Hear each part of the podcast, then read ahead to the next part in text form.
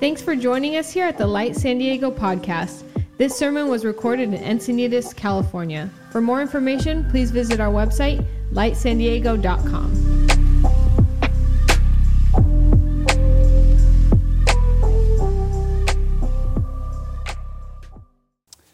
When Jen and I first got married, uh, I remember moving into this 600 square foot uh, kind of back house apartment thing, and we like made our the purchase of our first TV. It's one of like those big square silver ones that like weighed more than I did, and we uh, we didn't have enough money for like like a proper TV stand. This is obviously before you could mount anything, and so we just like flip our box over, put a blanket over it and put the TV on top.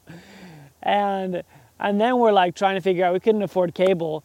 And it's right around the time that like these smart antennas came up, again, way before like smart TVs. And so it was a way to like get channels without buying cable. And so I was like, sick. 60 bucks. We have we have the, the main channels. So we go and purchase it, plug it in, and it's not really working. And we start doing the whole like move around the room. Some of you guys might remember this and we found that if we like draped the the antenna like 10 feet away from the TV over our curtain rods, our metal curtain rods by the back window, we would get the best channels. Um, and so every time friends would come over, we would want to watch a show. We'd have to pull out the antenna, drape this wire over, and and and like over the curtain rod, 10 feet away, and it was just this like hodgepodge thing, just trying uh, to be able to watch whatever uh, we were going to watch. And and that that image came to my mind this week because we're going to be starting a new collection of talks around hearing the voice of God. And there is this, uh, I think there's this innate desire with every human being to connect with God and to hear His voice. And whether you are um, someone who's followed Jesus for a while, whether you're a skeptic, an atheist, there's something in us that wants to connect with the divine.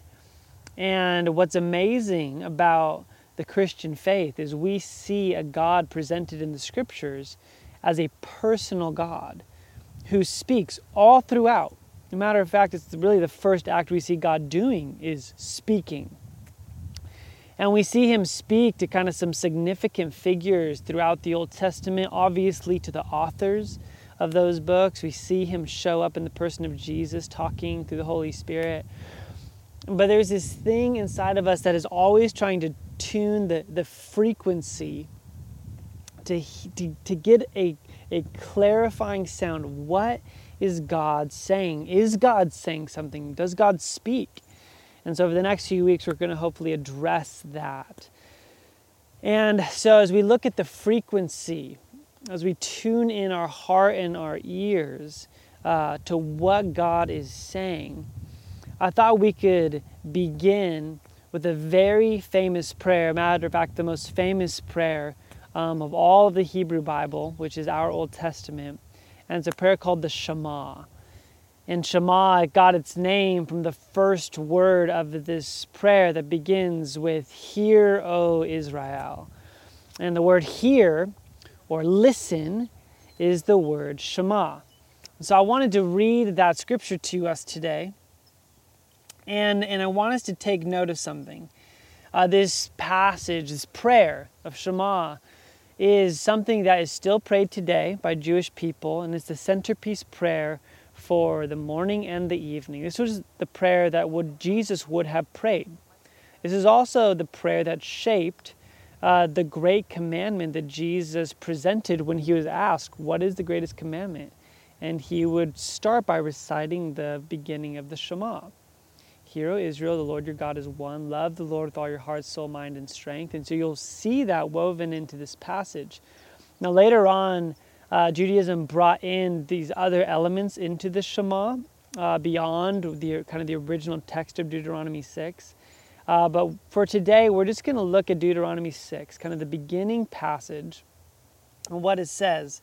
Um, and so, as I read this, um, it's going to be on the screen. I would encourage you read this along with me. It was meant to be recited in community out loud often.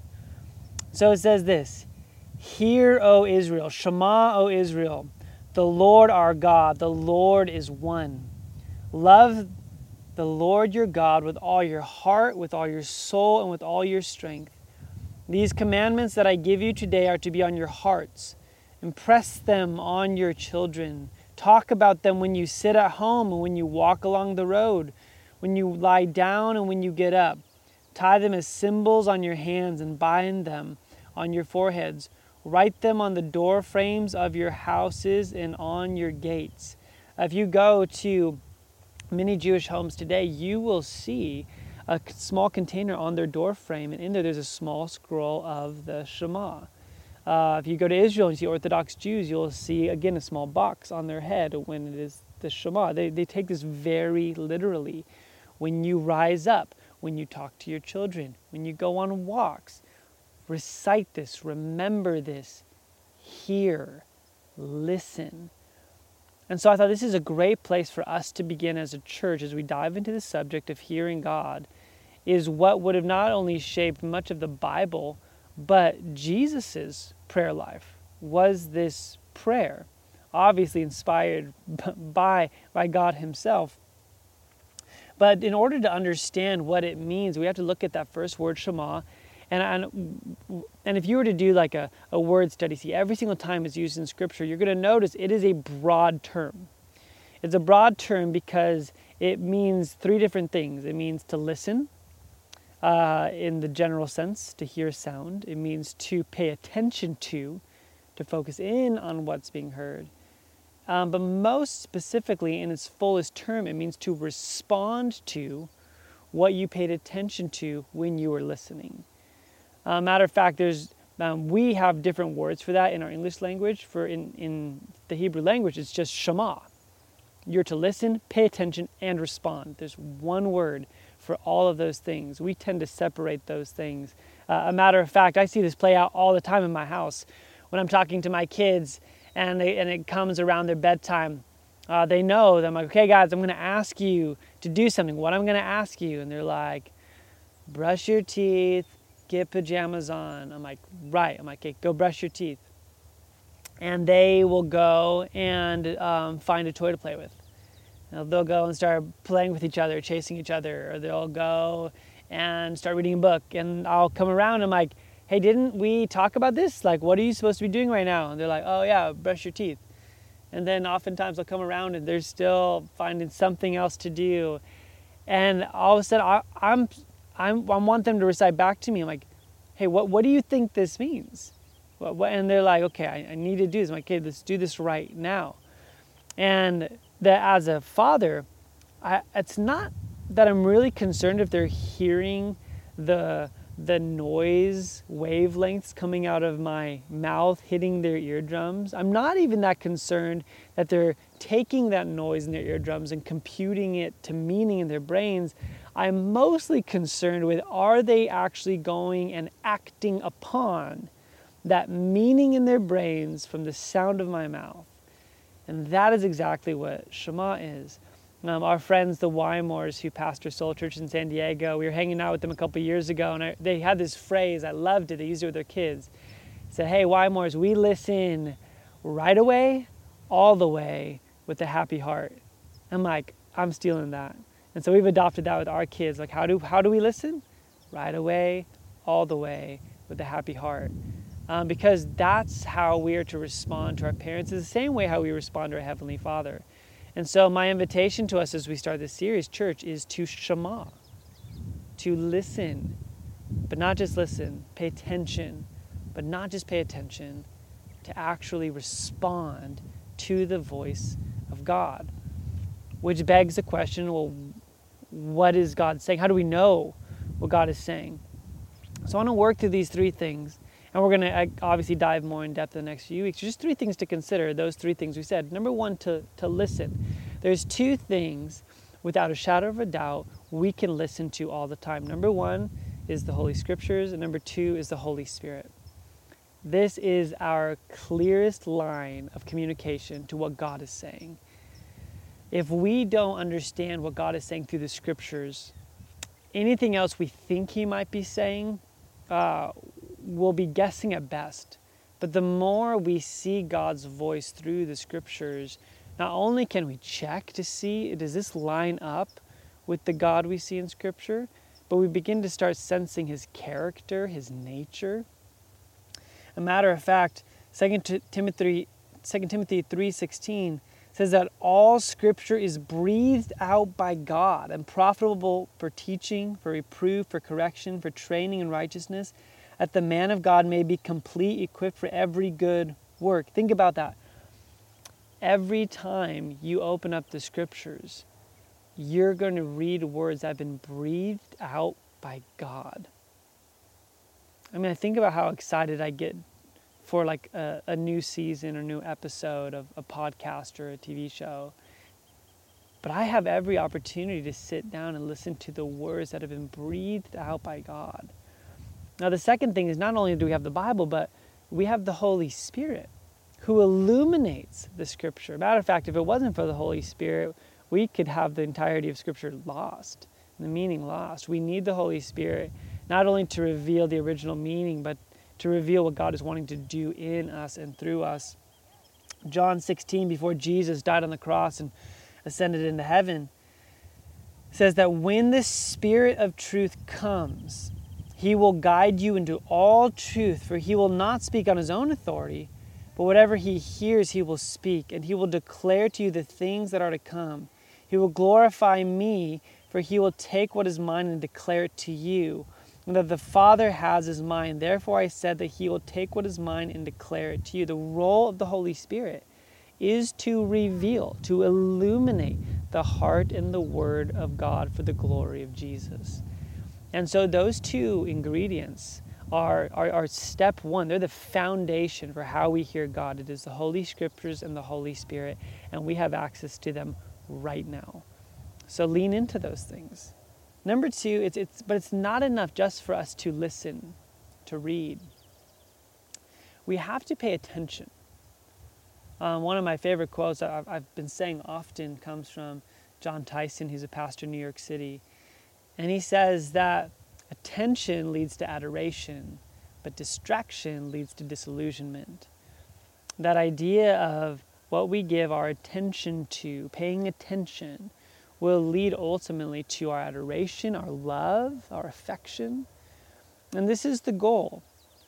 Um, 1 Timothy 4:13 says, "Until I come, give attention to the public reading of Scripture, to exhortation and to teaching." Uh, this is the posture of the follower of Jesus. It's not just to hear, uh, whether it's this video recording or podcast, whatever you're listening to right now, uh, it's to it's to lean in to pay attention not just to what i'm saying but to what the scriptures are saying which ultimately lends us to what is god speaking to us? What is the spirit illuminating to us through his word? So a couple of ways that we can do this. Uh, number number one one of the things i love about the lectio divina journal is it encourages before you read the bible just to sit for 60 seconds in silence. Just stop. And just quiet your heart, quiet the noise around you, and notice you are and, and recognize you are about to engage in the God breathed text. It is a gift. Um, so I'd encourage you to enter into scriptural reading contemplatively. This contemplation leads to action. What we give our attention to will lead us into a place, place of action and adoration. Um, second thing I would encourage you to do is, is, is to have times, we talked about this last week, of silence and solitude. It's not enough just to read and move on. So whether you journal it, pray it, uh, think about it, meditate on it. The, the word for meditation in, in the Bible literally means to rehearse over and over, to chant over and over again, to mull over. We need to pay attention to that. And lastly, to Shema, it's not enough just to listen, to read your Bible, to pray. It's not enough just to pay close attention and to lean in if we never respond. We have to live in such a way that we, we pay close attention to how we live out what God is speaking. I think it is fascinating that in the most famous sermon Jesus ever gives, the Sermon on the Mount, he ends it with this instructions. Everyone then who hears these words of mine, who shamas, and does them, will be like a wise man who builds his house on the rock. And the rain fell, and the floods came, and the winds blew and beat on that house, but it did not fall because it had been founded on the rock. How do you, f- how do you find that house being built on the rock? You do what has been said. You obey. You shema the word of God. What is what has God said? I think so oftentimes we think like, what is God speaking to me about this situation, this circumstance? But I, and we'll get to that. But but what has God said in His Word? Are you obeying what He has told you about how to live, the thoughts to think, the words you are to say? Do you care about what He has said in His Word about how to live the abundant life of Christ? Because if you are not obeying that, and yet you're complaining about not hearing God, the problem is not that God is not speaking, the problem is that we have failed to respond. We ought to consider, to look into, but ultimately live out what God has said. That is what it means to Shema. And, uh, and so for us, I want, I want at the end just reading that again. And as we read it again, that we would think about is this something that I am just hearing on an audio recording? Is this something I'm listening to attentively, or is this something I'm going to live out? So here it is again. Hear, O Israel, the Lord our God, the Lord is one. Love the Lord your God with all your heart and with all your soul, with all your strength. These commandments that I give to you today are to be on your hearts. Impress them on your children. Talk about them when you sit at home, when you walk along the road, when you lie down, and when you get up. Tie them as symbols on your hands and bind them on your foreheads. Write them on the doorframes of your houses and on your gates. Love your God with all your heart, with all your soul, with all your strength. I wanted to conclude with something that has personally been um, rather life changing for me as I've been studying this word Shema and the use of it in Scripture. In Psalm 27, verse 7, it says this Hear my voice when I call, Lord, David says. So it reads like this Shema, my voice. Did you know that God Shemas? We're not only to Shema, God Shemas to us. He listens to us. What a what a wild thing. Listen to the next part of the verse. Shema my voice when I call, Lord. Be merciful to me and respond to me. The psalmist is expectation in the request for God to hear him is his response to him in mercy. And so I just want to end our time um, not only with the exhortation for us to be people who hear the voice of God, but also God hears our voice. What a, what a beautiful covenant relationship we get to have. That we, as His children, get to listen and respond to our Heavenly Father, and yet our Heavenly Father listens and responds to us. What a gift. What are those things in your life and in your heart that you have just stopped praying because you don't think anyone's listening? Can I encourage you? God hears your prayer. His answer and response might look different and might come in different timing, but He hears us and He delights when we call upon Him. So let's lean into a life of Shema and also an expectation that we have a God, a Heavenly Father, who listens as well. Uh, I'm going to go ahead and pray. I'd encourage you to join me. Heavenly Father, we thank you that right now, as I pray and as whoever's listening is praying, uh, you hear us. You shema. You don't just hear us from a distance, you respond. You move towards us. Lord, would we do the same? God, would we quiet our hearts? God, would we quiet the noise of our life in such a way that we could listen, we could pay attention, and we could respond to what you're saying so that we will live lives that love you with all of our heart, soul, mind, and strength. God, I pray for every person who's watching right now who has deep desires, um, concerns, laments. God, would you hear their cry? Would you respond to them? We know you will. Whether you would respond to them in your mercy. Jesus, have mercy. Thank you, Lord, that you are not far. God, you are near to the brokenhearted. In Jesus' name, amen.